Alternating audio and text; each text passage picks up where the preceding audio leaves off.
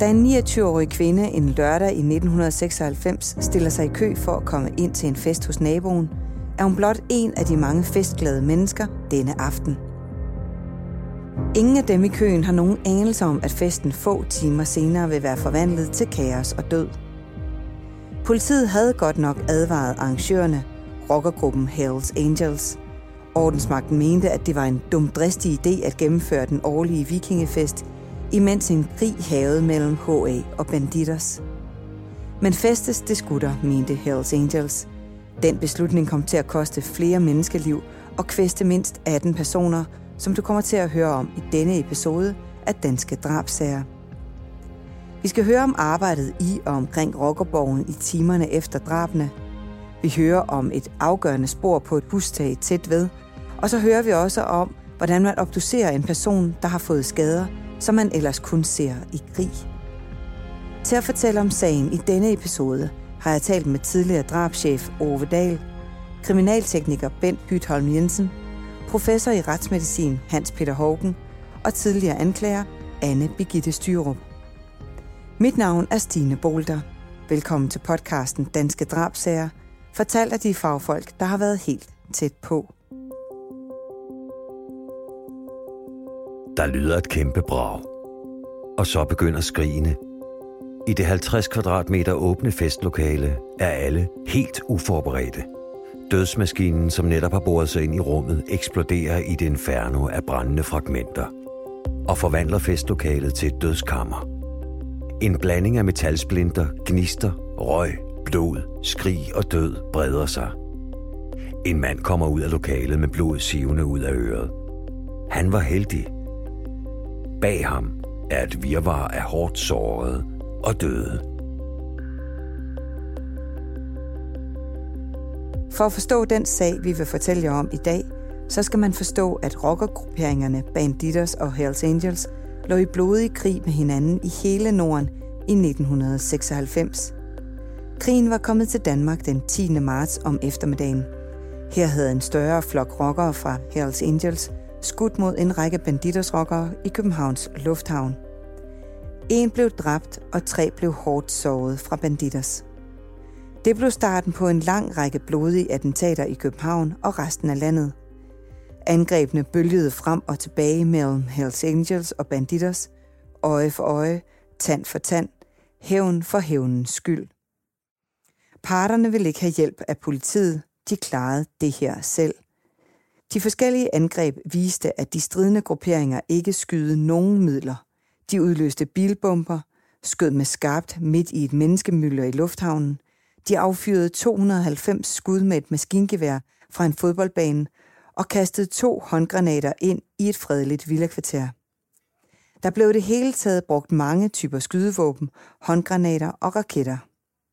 Efter et halvt års krig skete der noget, som drabs efterforsker Ove Dahl aldrig vil glemme. En panserværnsraket blev affyret direkte ind i Hells Angels klubhus. Det var ikke en tilfældighed, at det lige var den aften, at det voldsomme våben blev affyret. Selve raketangrebet i Chittengade var lørdag den 5. oktober. Der ville øh, Hells Angels holde en såkaldt vikingefest i deres klubhus ude i Chittengade. Det var for medlemmer og øh, pårørende øh, og påhæng og så videre, men man havde også valgt at dele nogle løbesedler ud i nabolaget, fordi man gerne ville invitere nogle af beboerne, som er naboerne, hvis der var nogen, der havde lyst. Københavns politis ledelse havde forsøgt, og det var jeg ikke en del af på daværende tidspunkt, men, men de havde forsøgt at overtale Hells Angels til at lade være med at holde den der fest. Det var jo lige midt i, i krigen, øh, så det kunne være farligt for, for alle, hvis man ville gennemføre den, den fest. Men nu er det jo sjældent, at øh, rockerne lytter til politiet, så, så festen den, den blev sat i gang øh, derude lørdag aften. Og i stedet for, så måtte politiet bruge rigtig mange ressourcer på, på sikkerhed omkring festen med visitation og adgangskontrol. Og på et tidspunkt var der vel en, måske en 300-400 mennesker til stede ude ved, ved selve festen, hvor de hyggede sig, og, og der var også øh, halm på gulvet, og der var øh, dyr, og jeg ved ikke hvad. Der var virkelig virkelig gang i den. Klokken 6 minutter over 3 om natten blev klubhuset ramt af en panserværnsraket, som er et voldsomt våben, man normalt bruger i krig. Det kan bore sig igennem en pansret mandskabsvogn, få den til at eksplodere og dermed skabe massiv død og ødelæggelse. Raketten denne oktobernat gennemborede murværket på første sal i det ene hjørne af klubhuset. Det fløj direkte hen over hovedet på de udkommanderede politifolk og ind i festlokalet, hvor der var fyldt med dansende gæster, DJ og barpersonale. Men det var jo en forfærdelig øh, eksplosion, fordi der, der, den udløser rigtig mange forskellige fragmenter, øh, og den eksplosion, den medførte jo altså død og ødelæggelse. På daværende tidspunkt, øh, der var der tyndet lidt ud i antallet af øh, gæster på selve stedet. Man skønnede, at der var cirka en, en 130 mennesker på, he, på hele området. De var ikke inde i, i selve festlokalet alle sammen hele tiden, men de var øh, til stede derude rundt omkring. Jeg har som journalist ofte beskæftiget mig med sagen, og selvom jeg ikke selv var i Titangade den nat, så har jeg set billeder og læst beskrivelser fra festen. Det er helt utroligt at se det forholdsvis lille bitte indgangshul i endemuren på bygningen, og så vide, at der derigennem brændte en panserværnsraket, så vej ind i festlokalet. I politiets rapporter og på de mange billeder fra gerningsstedet er det tydeligt at se, at her blev en god fest afbrudt af død og kaos. Det er ikke rart at se på. Uanset at rockerkrigen havede, troede de festglade folk, at de var i sikkerhed i klubhuset med masser af politifolk udenfor. Jeg har talt med flere, der var til stede, og de fortæller om panik, blod, afrevne lægemestele, skrig og i det hele taget krigslignende tilstanden, lige midt på Nørrebro. To personer døde på stedet. En 29-årig enlig mor, som blot var en nysgerrig nabo, inviteret med til fest.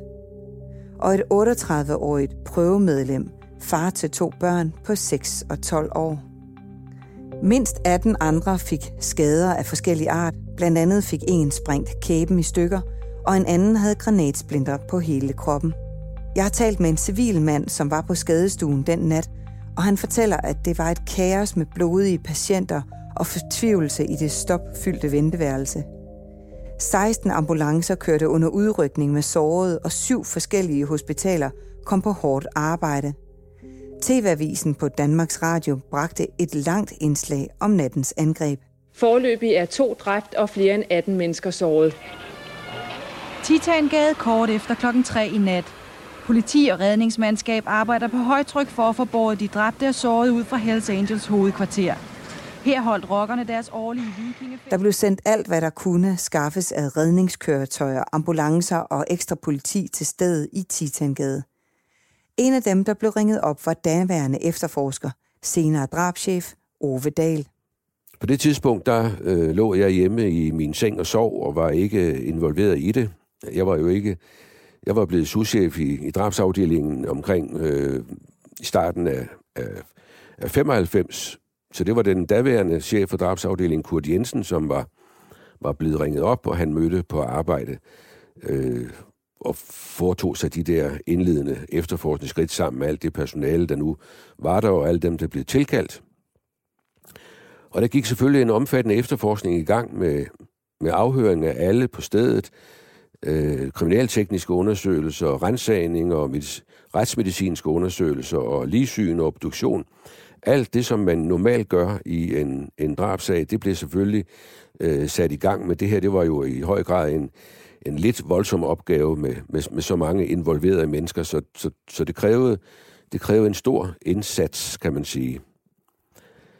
Der blev også tilkaldt hunde i den her sammenhæng, som fik til opgave at søge det ydre område, og i den forbindelse ville man jo gerne finde øh, det sted, hvorfra den her raket den var blevet fyret.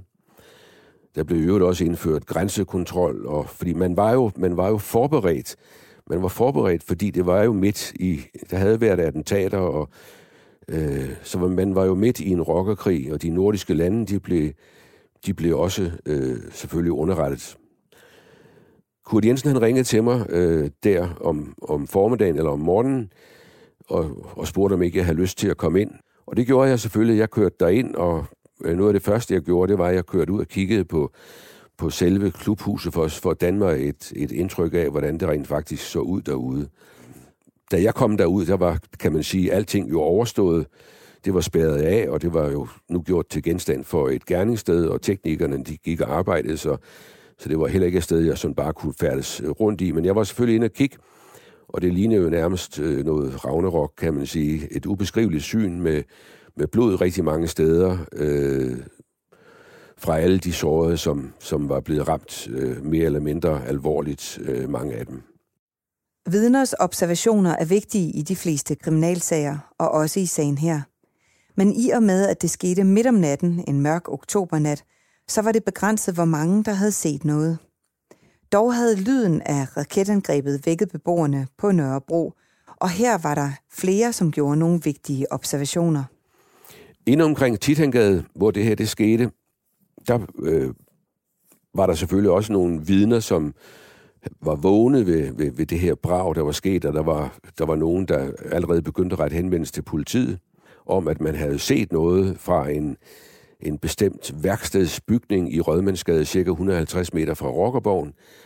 Øh, og der var også der var blevet set, at der var nogen, der var sprunget ned fra taget, og der var også blevet set nogen, der løb derfra med et eller andet i hænderne, uden det var jo mørkt, så man ikke umiddelbart kunne, kunne se det.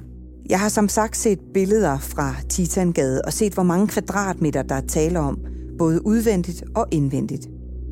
Noget af det første, man skulle finde ud af, var som sagt, hvor var raketten blevet affyret fra. Vidner fortalte, at man havde hørt braget og set nogen hoppe ned fra et nærliggende tag. Efterforskerne kunne også via indgangshullet retningsbestemme, hvor raketten var kommet fra. Her fandt man frem til den eneste høje bygning i området, under 100 meter fra klubhuset. Kriminaltekniker Bent Hytholm Jensen har over 40 års erfaring med at arbejde på gerningssteder overalt i Danmark og udlandet. Han ved om nogen, hvilket arbejde de stod overfor på gerningsstedet i Titangade. Efter ganske kort tid, jamen, så bliver vi jo rekvireret og får besked på, at, øh, at der er sket en voldsom hændelse inde i Titangade. Øh, der er sandsynligvis blevet skudt en øh, panserværnsraket igennem muren ind øh, til et opholdslokale, og der er flere til skadekommende og muligvis også nogle dræbte. Og det er klart, så samler man jo et hold øh, i Kriminalteknisk Center, øh, og så sender man dem afsted ud til, til gerningsstedet. Og der er total kaos der, øh, fordi der var massevis af mennesker derude på det tidspunkt, der, og, og ambulancer og brandbiler og alt muligt. Øh, og, og der kan det jo være lidt svært sådan lige at danse et overblik, øh, men, øh, men det lykkes jo, og man går ind og undersøger det her øh, sted, hvor øh, panservandsraketten den er, den, den, den har ramt øh, og gjort stor skade indvendigt øh, i lokaler, og det er klart, det skal teknikere jo dokumentere øh, med alle mulige springlemer, øh, altså springstykker, metalsplinter osv. osv. Men samtidig skal man jo også øh, ret hurtigt finde ud af, hvor er den her raket affyret fra.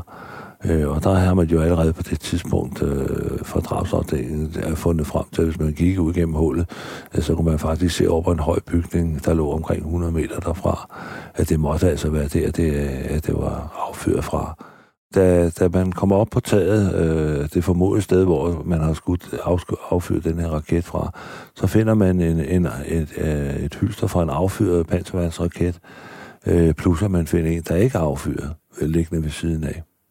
I første omgang, øh, så er det jo klart, at, at øh, når der taler om sådan et øh, kraftigt våben som, øh, som en raketstyr, så skal man behandle det med varsomhed, hvis man ikke har helt styr på, hvordan sådan noget det virker.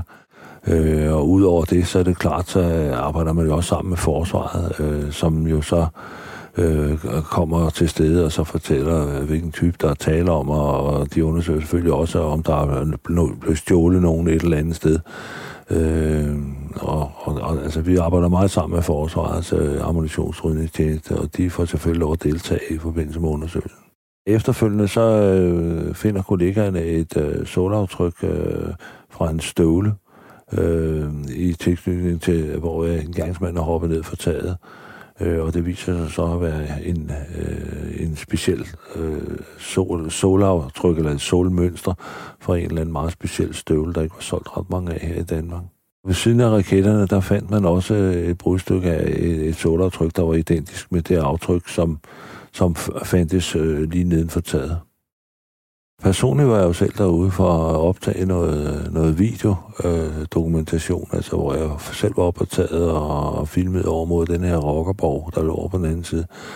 Den video, jeg optog, øh, den øh, skulle bruges af efterforskerne, fordi at, øh, det er jo ikke dem alle sammen, der kommer op på, på taget der, og det vil så sige, at øh, så gjorde vi mange gange det, at vi tog ud og filmede video. Det gjorde vi også på gerningssteder, så at man ikke øh, har nødig, at der er 50 mennesker, der skal fare ind på det samme sted, og så udleverer man simpelthen båndet til efterforskningsledelsen, og så kan de vise det til deres efterforskere øh, inde på politigården øh, i København sådan at, øh, at folk de bliver ligesom orienteret om, hvordan der faktisk så ud på stedet.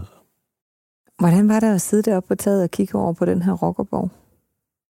Jamen, det var da lidt uhyggeligt, kan man sige, at der er nogen, der kan finde på at, at bruge sådan nogle våben mod hinanden. Øh, det værste, man kunne forestille sig, det var selvfølgelig, at det gik ud over nogle uskyldige. Og det gjorde det jo i og for sig også, øh, fordi at, øh, det var ikke kriminelle alle der, der var til stede der, og der var jo nogen, der både blev dræbt og kom alvorligt til skade i forbindelse med hændelsen, så det er jo fuldstændig hovedløst at, at foretage sig sådan noget. Der var tale om panservandsraketter af typen AT-4. Den ubrugte raket var afsikret, klar til affyring fra taget af Rødmandsgade 56. Teknikerne fandt ingen fingeraftryk på raketterne – men støvleaftrykket i størrelse 44 af mærket Rock Ground blev et vigtigt spor. Den støvle var kun blevet solgt i et begrænset omfang. Det var en helt ny model, som kun havde været på markedet i en måned. Bent Hytholm Jensen og kollegaerne skulle fotodokumentere alt, også i selve festlokalet, hvor raketten havde raseret rummet. Jamen altså, øh, det er jo, det er jo rigtig svær, en svær undersøgelse i virkeligheden. Altså man fotodokumenterer selvfølgelig øh, selve lokalet, og så er det jo klart, at øh, når der kommer sådan en, en, et raketstyr, eller sådan en, en raketfaren ind igennem øh, muren der, det er jo klart, så kommer der nogle springstykker, der, der spreder sig ind i lokalet, og gør, at der er nogen, der bliver dræbt ind i lokalet, og nogen kommer til skade ind i lokalet. Øh, så, så man dokumenterer det så godt man kan. Der er selvfølgelig en masse blod forskellige steder der for de her sårede mennesker her, og så må man jo så vidt man kan øh, sikre nogle prøver af det for, for, til eventuelt senere brug. Det er jo ikke noget, som, som lige udenbart giver nogen mening at sende ud til DNA-analyse, fordi man har jo fat i de mennesker, der har været inde på stedet.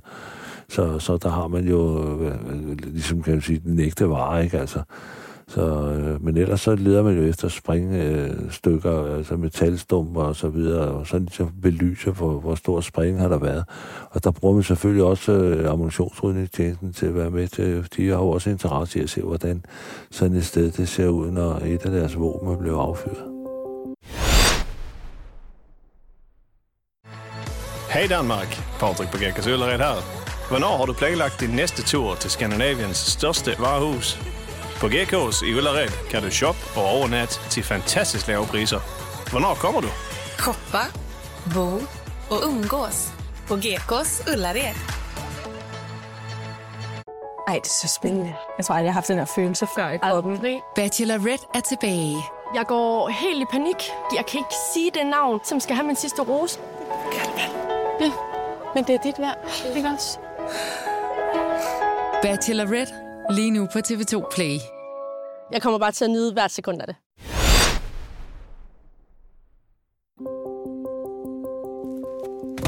I ly af mørket hopper to mænd ned fra taget og tager flugten væk i løb. I klædt mørkt tøj fra top til tå er de stort set uigenkendelige. Men vidner ser, at de løber hen mod en ventende bil, hopper ind og bliver kørt væk. Et par politihunde snuser sig frem i mørket og snart gør de. Kigger på deres hundefører og signalerer, at her er noget, der kan være et spor. Snart skal politiet få hjælp fra en ukendt kant, da en af rockernes egne folk fortæller, hvem der står bag det koldblodige og meningsløse drab. At sladre er en dødssynd i hans kredse. Det ved han godt. Men han gør det alligevel. Imens der var travlt i Titangade og på de mange skadestuer rundt omkring, blev der også gjort klar i drabstuen på Retsmedicinsk Institut. Det er en særlig stor sektionsstue, hvor der er plads til ekstra fagpersoner, som skal være til stede under en obduktion. De to afdøde skulle naturligvis obduceres. Professor i retsmedicin Hans Peter Hågen var en af dem, der fik travlt. Da vi stod med disse offer, og havde den viden, vi havde, at det var en panserværnsraket, der var affyret mod en bygning midt inde i byen på Nørrebro, så tænkte jeg, hold da op, dette her, det er ikke hverdagskost i lille Danmark, og måtte det heller aldrig blive det. At det kun er to personer, der døde, vil jeg sige, er et overordentligt stort held. Naturligvis forfærdeligt, at de to er døde, men det kunne have gået meget, meget værre. Fordi en eksplosion fra en panserværnsraket, det er en kraftig eksplosion. Og når der er et lille lokale, som er lukket, så kan eksplosionskraften blive om muligt endnu større. Vi fik travlt med at kortlægge de forskellige lesioner, de afdøde havde, og det var mange lesioner. Og det er ikke ualmindeligt ved en eksplosionsulykke. Øh, for det første, så er det øh, alle de sår, man får på grund af projektiler, der farer igennem luften, det vil sige altså fragmenter. Og det kan være fragmenter fra selve granaten, men det kan også være fragmenter i form af stumper og stykker fra møbler, fra vægge, gulv og loft, som farer igennem luften og, og rammer personerne. Og her var der mange sår efter splinter. Derudover så vil det jo så være tit øh, selve eksplosionsulykkene, og det kan være for eksempel afrevne arme og ben. Der kan være sprængninger, som man typisk ser under selve obduktionen. Det er sprængninger i lungerne, at trommehænderne er røget, kan være revnet i tarmen og mavesækken. Bare for at give nogle eksempler. Og her så vi flere af denne her type lesioner. De ofre, der blev behandlet ude på hospitalerne, havde mange skader. Og det var typisk, at de var blevet ramt af projektiler, det vil sige granatfragmenter, eller fragmenter fra det lokale, de, øh, de var i, altså fra vægge, gulv, loft, møbler osv. Og de havde jo så mange sår på kroppen, og også i ansigtet. Det kunne være åbne brud, og det kunne være alt fra kæbebrud til brud af en lillefinger. Og det var jo nu, der naturligvis krævede behandling, og nogle af disse lesioner, de var jo så voldsomme, at det krævede de større operative indgreb for at redde disse patienter. Når man står med et scenarie som dette, hvor du er talrige sårede, og også et par døde, så er det jo noget, der kræver en koncentreret indsats fra hver især, der er med i det. Og det er meget vigtigt, at det sådan stort scenarie bliver styret af nogen, der ved, hvordan man styrer øh, en katastrofesituation. Og jeg vil sige, jeg følte mig jo som et ret lille tandhjul i et stort maskineri, men det fungerede, og det var jo altså voldsomt, det jeg så, og det var voldsomt, det jeg fik høre. Og der er det meget vigtigt at fokusere på det, man laver, og ligesom forsøge at holde alle indtryk ude, fordi man har en opgave, man skal løse, og så er der andre, der må tage sig af de andre opgaver.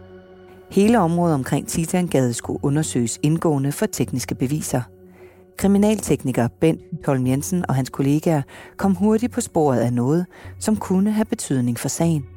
I forbindelse med, med hændelsen derude der, der øh, afsøger politihunde jo området også på den flugtvej, som man må formode, at gerningsmanden er flygtet af.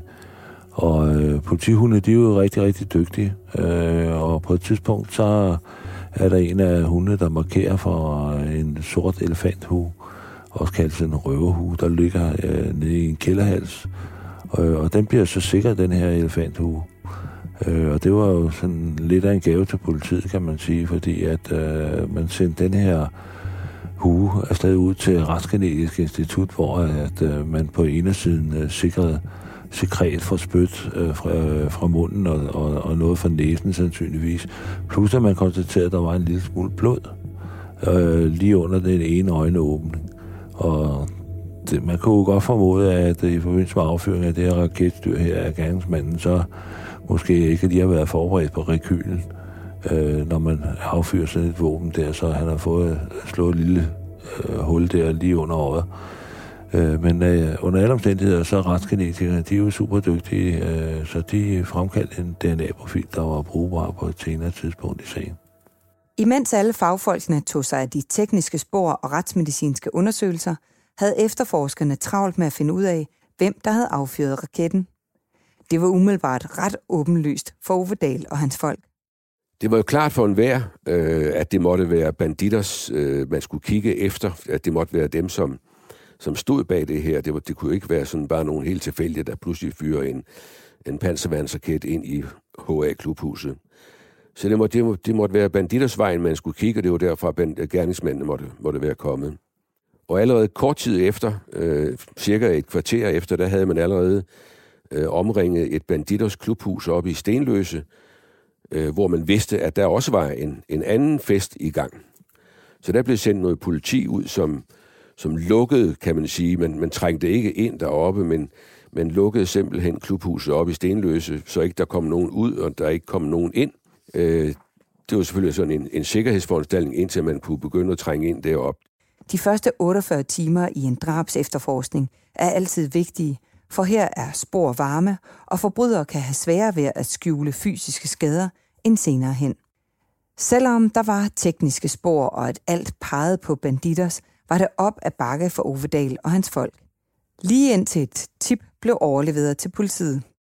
I Rokkekrigen, der var vi så heldige, at vi havde det, der hedder en, en informatør, en kilde, som, som gerne ville fortælle os nogle, nogle ting.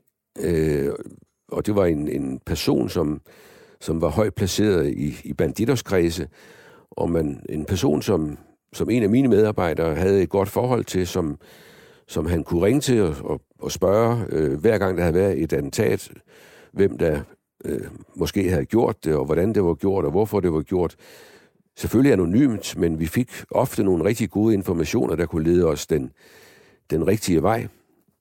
Og ham, øh, vi fik rent faktisk den information, at vi ret hurtigt der i løbet af dagen, der fik vi, vi fik at vide, at der var tre personer, som, som spillede en rolle i den her sag, altså tre banditersfolk. Vi fik navnene på dem, at det var dem, der havde gjort det.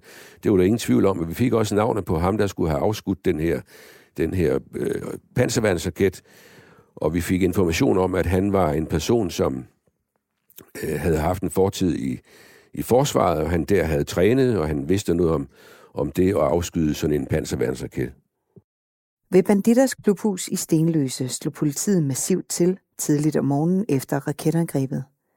De ville registrere og notere, hvem der var til stede, så ingen fik lov til at forlade stedet, før politiet var færdig med deres arbejde. Ovedal husker tydeligt aktionen. Selve huset havde jo været bevogtet, men det viste sig, at der var en bagindgang, øh, som man ikke havde været opmærksom på. Øh, og, og da man ligesom lukker op deroppe, så viste det sig jo, at ham her, vi lige har talt om, han var til stede oppe i klubhuset, og påstod, at han havde været der hele tiden. Øh, og det var der også jo andre, der sagde, at han havde været. Og så, så på daværende tidspunkt kunne man ikke rigtig, kunne man ikke rigtig gøre, gøre noget ved ham, men, men, men vi var dog overbevist om, at han sagtens kunne være og andre kunne sagtens have været en tur ind i Titangade og være kommet tilbage til Stenløse, og kunne været øh, kommet ind af den bagindgang øh, oppe i klubhuset i Stenløse. Men det var selvfølgelig lidt ærgerligt, at man ikke fra starten af havde fået øh, spadet det ordentligt af. Men der var altså sket et lille øh, svigt der. Nu galt det om at få indkredset de mistænkte og sammenlignet deres DNA, fingeraftryk og sålaftryk med de tekniske beviser, som var i sagen – Blandt andet havde retsgenetikerne fundet en blodtype og en DNA-profil ud af den lille 1 gange 2 cm blodplet fra huen. Men uden et register at søge i, kunne efterforskerne kun vente på, at de havde de mistænkte, så de kunne matche DNA'en med deres. Ovedal og hans folk arbejdede videre med både rensagning, spor og efterforskningen mod de mistænkte. Vi foretog jo, øh, som sagt, øh, i de efterfølgende dage, der blev der iværksat nogle, den her meget, meget omfattende øh, rensagning alle mulige steder, øh, hvor banditter de normalt holder til, altså klubhuse rundt omkring i landet, tilholdssteder, private hjem og mange andre steder. Jeg, jeg husker i dag ikke præcis, hvor mange steder man var ude, men det kan godt være, at vi var ude en, en 40-50 steder. Og det, der ligesom var formålet, det var at finde sådan en, en støvle med det her solaftryk. Og selvom det var en kæmpe stor aktion, der blev lavet, der tog en hel dag, så fandt vi altså ikke sådan en, en støvle med det solaftryk, så det, det, var, det var negativt. Vores kilde havde fortalt os, at, at hvem hovedmanden var, og ham havde vi selvfølgelig også gjort og brugt rigtig mange kræfter på at lede efter, uden at vi kunne finde ham. På et tidspunkt, øh, han var nærmest som sunket i jorden, på et tidspunkt, der øh, fik vi en information om, at han formentlig befandt sig i, i Frankrig, og han formentlig var flygtet til Frankrig øh, ganske kort, nogle, nogle ganske få dage efter, efter selve attentatet. Han kom hjem øh, fra Frankrig den 19.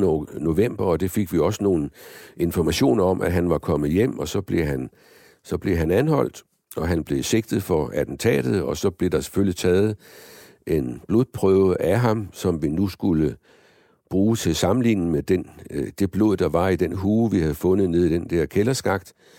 Den var selvfølgelig blevet sendt til undersøgelse øh, på, hos retsgenetikerne, øh, og der var lavet en DNA-profil, og øh, og der tog vi så en blodprøve af ham her, hovedmanden, som vi havde fået at vide skulle være ham, der affyrede raketten, og at man kunne, man kunne måske godt tro, at han, da han affyrer raketten, øh, kan der være tale om noget rekyle, og det vil sige, at han bliver ramt selv i hovedet, og der kommer en lille skram over det ene øje, og derved kommer han til at bløde, og det så var det blod, der var der. Og en DNA-analyse viste, at, at det var det blod, der var i hugen, det stammede fra, fra ham. Så nu var han nærmest også navlet fast til selve gerningen. I hvert fald var han navlet fast til den der hue. Han havde dog den forklaring på det, at, at han mente, det kunne være næsblod, og hugen var i øvrigt sådan en fælles hue, de havde i et klubhus nede i Nykøbing Falster. Og øh, da han havde sagt det, så ønsker han i øvrigt ikke at tale med os øh, yderligere. Selvom den mistænkte selv mente, at han havde en god forklaring på blodet i hugen, blev han alligevel sat bag lås og slå, og skulle dermed også personundersøges på Retsmedicinsk Institut. Han havde blandt andet et ar under det ene øje, som var interessant for efterforskerne, da det kunne stamme fra det rekyl, der kommer, når man affyrer en panserværnsraket. Retsmediciner Hans Peter Hågen og hans kollegaer fik derfor til opgave at undersøge arret. Politiet kom til os med en de mistænkte for at være gerningsmand til raketaffyringen. Og, øh, og da vi undersøgte ham, så havde han et ar ved højre øje. Og han fortalte at det var gammelt. Det lå mange år tilbage, han havde fået dette. Uh, øh, og øh, raketaffyringen var sket seks uger inden han blev undersøgt. Og da vi undersøgte ar, så kunne vi se, at det var ikke hvidt, som gamle ejer. Det var mere rødt i farven. Og der kunne vi sige, at dette ar er ikke et gammelt ar det er et relativt friskt ar. Vi kunne jo ikke sige, om det var fem uger eller otte uger gammelt, men vi kunne i hvert fald sige, at det var relativt nyt. Og tidsbestemmet ar, det er ikke nemt. Vi kan jo ikke sige, hvor mange uger det er. Øh, vi kan sige, om der er et relativt nyt eller friskt ar, fordi det er rødt, efterhånden så blegner det og bliver hvidt. Men så kan vi jo ikke sige om, at ar er fem eller ti år gammelt, når det først er blevet hvidt. Politiet efterforskede på livet løs i lang tid efter angrebet. I april 1996 havde en panserværnsraket torpederet en Hells Angels rockerborg nær Roskilde, mens 15 personer lå og sov. Ingen døde, men det var mere held end forstand. Den type panserværnsraket, der blev brugt der, er af samme type, som der blev brugt ved Titangade-angrebet. Tidligere drabschef Ove Dahl ved, at dette kræver militær træning. Jamen det der med, med, med rekylen fra et, fra et våben, altså uanset hvilken våben man, man, man, man skyder, med. skyder man med en pistol, så kan man godt mærke sådan en lille, lille ryg måske. Skyder man måske med et gevær, man lægger på skulderen, så kan man også godt mærke, så kan man godt mærke på skulderen, hvis man ikke holder ordentligt fast, at så kommer der det, det der ryg. Og det samme sker, hvis det, det er en panserværnsraket. I det øjeblik, han trykker på aftrækkeren, så kommer der det der ryg i, så det er simpelthen sådan et, et, et, et baglæns tryk, der kommer i samme øjeblik, at den bliver fyret af og så ryger den afsted, men, men man skal dele med at holde godt fat, og det skal man i princippet med alle våben. Jeg har aldrig, prøvet, jeg har aldrig prøvet, at, og selvom jeg har været i militæret, jeg har aldrig prøvet at, at skyde med en, med en så Jeg ved det selvfølgelig ikke, men, men, men jeg, vi, vi fik det jo undersøgt, og vi fik nogle militærfolk til at forklare, hvordan det var. Og det, og det, var det, der, det er det, der sker. I samme øjeblik, der bliver trykket på aftrækkeren, så ryger den altså tilbage, og der er det, man skal holde godt fast. Og, og det er jo noget med, at man kigger simpelthen ind igennem sådan et eller andet kikkertsigte for ligesom at, at ramme, ikke? Og, og det er jo der, den, det er jo så der, derfor, at den rammer ham ved eller under øjet, hvor den nu sad hen. Altså, hvordan, hvordan får man bare fat i en panserværnsraket? Fandt de nogensinde ud af, hvordan de havde fået fat i det? Ja, det er jo et godt spørgsmål, hvordan man, man får fat i, i det hele taget. Hvordan får man fat i alle de her mange forskellige våben? Men igennem tiden er det jo sådan, og specielt også under den der rockerkrig, der har jo blandt andet været indbrud i forskellige militære lager rundt omkring. Med hensyn til de der raketter, der blev anvendt her i raketsagen, det viste sig jo, det var sådan nogle såkaldte, jeg tror, de hed Carl Gustav, men de var jo så stjålet et eller andet sted op i Sverige, øh, fra et eller andet lager. Øh, men, men de var jo, i det hele taget, har det jo været sådan med det der med at, at få våben til Danmark, det har aldrig nogensinde været et problem. Altså, man kan jo få våben alle mulige steder fra, fra Østeuropa og så videre, men, men raketstyrene, de, de stammede fra Sverige. Den tiltalte mand følger nævningene med blikket, som de en efter en går ud for at votere. Han virker rolig og fortrøstningsfuld, mens han sidder der i sin grå sweatshirt og cowboybukser, rank og med løftet hoved. Om lidt skal nævningene beslutte, om han er skyldig eller uskyldig i dobbeltdrab og drabsforsøg. Egentlig er anklagemyndigheden sikre på, at han ikke har været alene om angrebet, men han er den eneste, hvor beviserne har været stærke nok til en tiltale. Blodpletten i elefanthugen har navlet ham til området omkring Titangade. Men er det nok til at dømme ham skyldig i noget, han selv nægter? Månederne gik med intens efterforskning af sagen, før den kunne få et retsligt efterspil. Tidligere anklager Anne Birgitte Styrup fortæller, hvordan de arbejdede med sagen hos statsadvokaten. Den banditersrokker, som, og man fandt frem til, at, han, øh, at det kunne være ham, der havde gjort det. Og, og så på et tidspunkt, så blev det jo vældig, vældig vigtigt, fordi der var nogen fra herren, som fortalte politiet, at hvis en amatør forsøger at affyre sådan en, så du, man skal jo have den op i man skal have sådan en sigte, og der, der er et rekyl, og hvis man ikke er vant til det, så vil man meget ofte få sår i ansigtet. Og øh, politiet, da de fik den oplysning, der øh, havde han bare et ar. Og det blev der brugt ufattelig meget tid på under sagen. Øh, min kollega havde meget besvær, og mange kloge mennesker, der skulle udtale sig om arets alder og bla bla bla. Der kørte virkelig. Øh, det var meget, der blev brugt rigtig meget tid under sagen på fra forsvarens side for at modbevise, at øh, det der ar kunne hedrøre fra rekylen fra panserværnsraketten.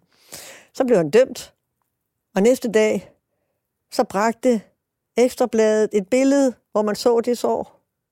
Og hende, der mødte med den, hun, hun kunne næsten ikke holde det ud. Hun sagde, jeg tænker på, hvad vi har brugt af tid på det elendige sår, og så offentliggør de bare det billede, de har haft hele tiden efter at han har fået dommen. Hun var, hun var, blod, hun, hun var virkelig oppe i det blodrøde felt, og sagde, at det kan de simpelthen ikke være bekendt, at de ikke kommer. Og så havde, øh, som, som jeg husker det, ringede hun og skældte, øh, og skældte øh, ud over det, og sagde, at hun synes, det var rigtig tageligt gjort. Og, og den journalist, som havde skrevet den sidste artikel der, sagde, jamen, at hvis de her, det var slet ikke gået op for dem, hvor vigtigt det var. For så ville de det. Det var først efter, at han havde fået dommen, at de kunne offentliggøre et billede, og så havde man jo set, hvad har vi af billeder af ham her? Og så havde man det der billede fra, hvor man faktisk havde fået hans ansigt i forbindelse med anholdelsen. Og tænkte vi, det bringer vi, men... Og de havde ikke tænkt på, at det var lige præcis det der sår, som man havde brugt to dage mindst i retten på at kæmpe om. Øh, fordi det var et virkelig, virkelig vigtigt bevis, for han påstod jo, at han ikke havde været der. Og det var lige præcis sådan et sår, han skulle have haft, ifølge en eller anden oberst, der havde, havde forstand på her på sin kind, øh, hvis man som amatør affyrer sådan en panserværnsraket. Jeg har snakket med den journalist, der havde det her billede, øh, og fotograf selvfølgelig, og de, øh, og de, fandt den, øh, øh, de fandt det først bagefter, og blev først opmærksom på det fuldstændig, som du siger.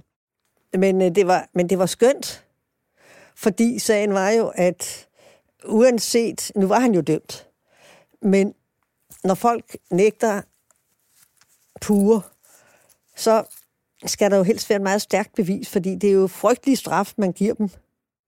Øh, ham her, han fik øh, jo livstid, fordi der var flere drab, og så skal man jo have livstid, og så var det, og så var det på grund af en baserende bandekrig og sådan. Så, så højesteret øh, stadfæstede dommen, og han fik livstid på grund af flerhed af drab og en baserende øh, rockerkrig. Så, øh, så på den måde var den jo strafudmålingen jo nem, men øh, hele den der historie med øh, såret i ansigtet og arret, og han sagde, at han havde haft det ar i årevis, ikke? og man gik igennem gamle billeder. Og jeg, jeg blev brugt umådelig meget efterforskningstid på det ar, og læger og gæt på, hvor gamle. Altså, jeg, det var sådan, det blev ligesom i vidt omfang omdrejningspunktet. Altså, det kan man ikke sige, men det var i hvert fald meget, meget vigtigt, at for forsvaren at hævde, at det havde ikke med det at gøre, og for anklageren at sige, at det havde det. Generelt, hvordan er det så at have en rocker på anklagebænken? Du har jo stået i flere forskellige sager, hvor der også har været rockere, der har siddet på anklagebænken. Det er jo ikke, de er jo ikke anderledes end alle andre mennesker. Det kan man jo ikke påstå. Altså, det, det er klart, altså i det øjeblik, du er ude i noget, der hedder... Altså, det er jo det, vi, vi sådan, som, som generelt betragtning, så kalder vi det jo bandekriminalitet. Øh, og det, det her jo også, altså det er jo noget, der er en, øh, band, en led en bandekrig. Og der er det jo karakteristisk, at det, der er meget, meget trættende, det er, at alle undlader at sige noget som helst. Så det vil sige, at øh, du får heller ikke, hvis, et, hvis du har, hvis der er en, der har skudt efter en anden, så er det jo også sådan, at ham, der er blevet skudt efter, øh, han vil jo heller ikke sige, hvad han har set. Så på den måde øh, er de jo frygtelige øh, trættende, at alle dem, der rent faktisk ved noget, og ved, kender baggrunden, og kan fortælle en, man ved, at, de, at der er 10, som politiet har afhørt, som alle 10 præcis ved, hvad det er, der er sket, har deltaget i møderne, og så videre, og så videre, og det får man ikke noget at vide om. Så på den måde er rockersager, eller bandesager, op og bakke tit, ikke? Og der er jo rigtig mange af dem, der ikke bliver rejst, og mange af dem, der ikke bliver dømt. Og det er der ikke noget at gøre ved, for sagen er jo, at øh, vi kan jo ikke, vi vil jo ikke slække på retssikkerheden, øh, fordi det er led i en bande, et bandeopgør. Øh, og hvis hverken offer eller gerningsmand vil sige noget, så kan man være heldig, at der er nogle tilfældige forbipasserende, øh, at, at, at man kan løfte bevisbyrden. Men ellers er det jo svært, fordi typisk, hvis der er fundet drab sted, så dem, der har været i nærheden, de vil jo gerne fortælle, måske ikke deres allerbedste venner, men selv der, men ofte er det jo noget, der offer og gerningsmand kender jo hinanden, og de fortæller jo beredvilligt, øh, hvad der skete, hvis det foregår, hvis der er nogle vidner til stede. Altså, det var jo en uh, totalt spektakulær sag, øh, fordi på grund af det, altså jeg har da aldrig, vi har da ingen af os, der nogensinde havde oplevet en sag, der var, hvor man havde brugt en, en panserværnsraket stjålet fra militæret som våben.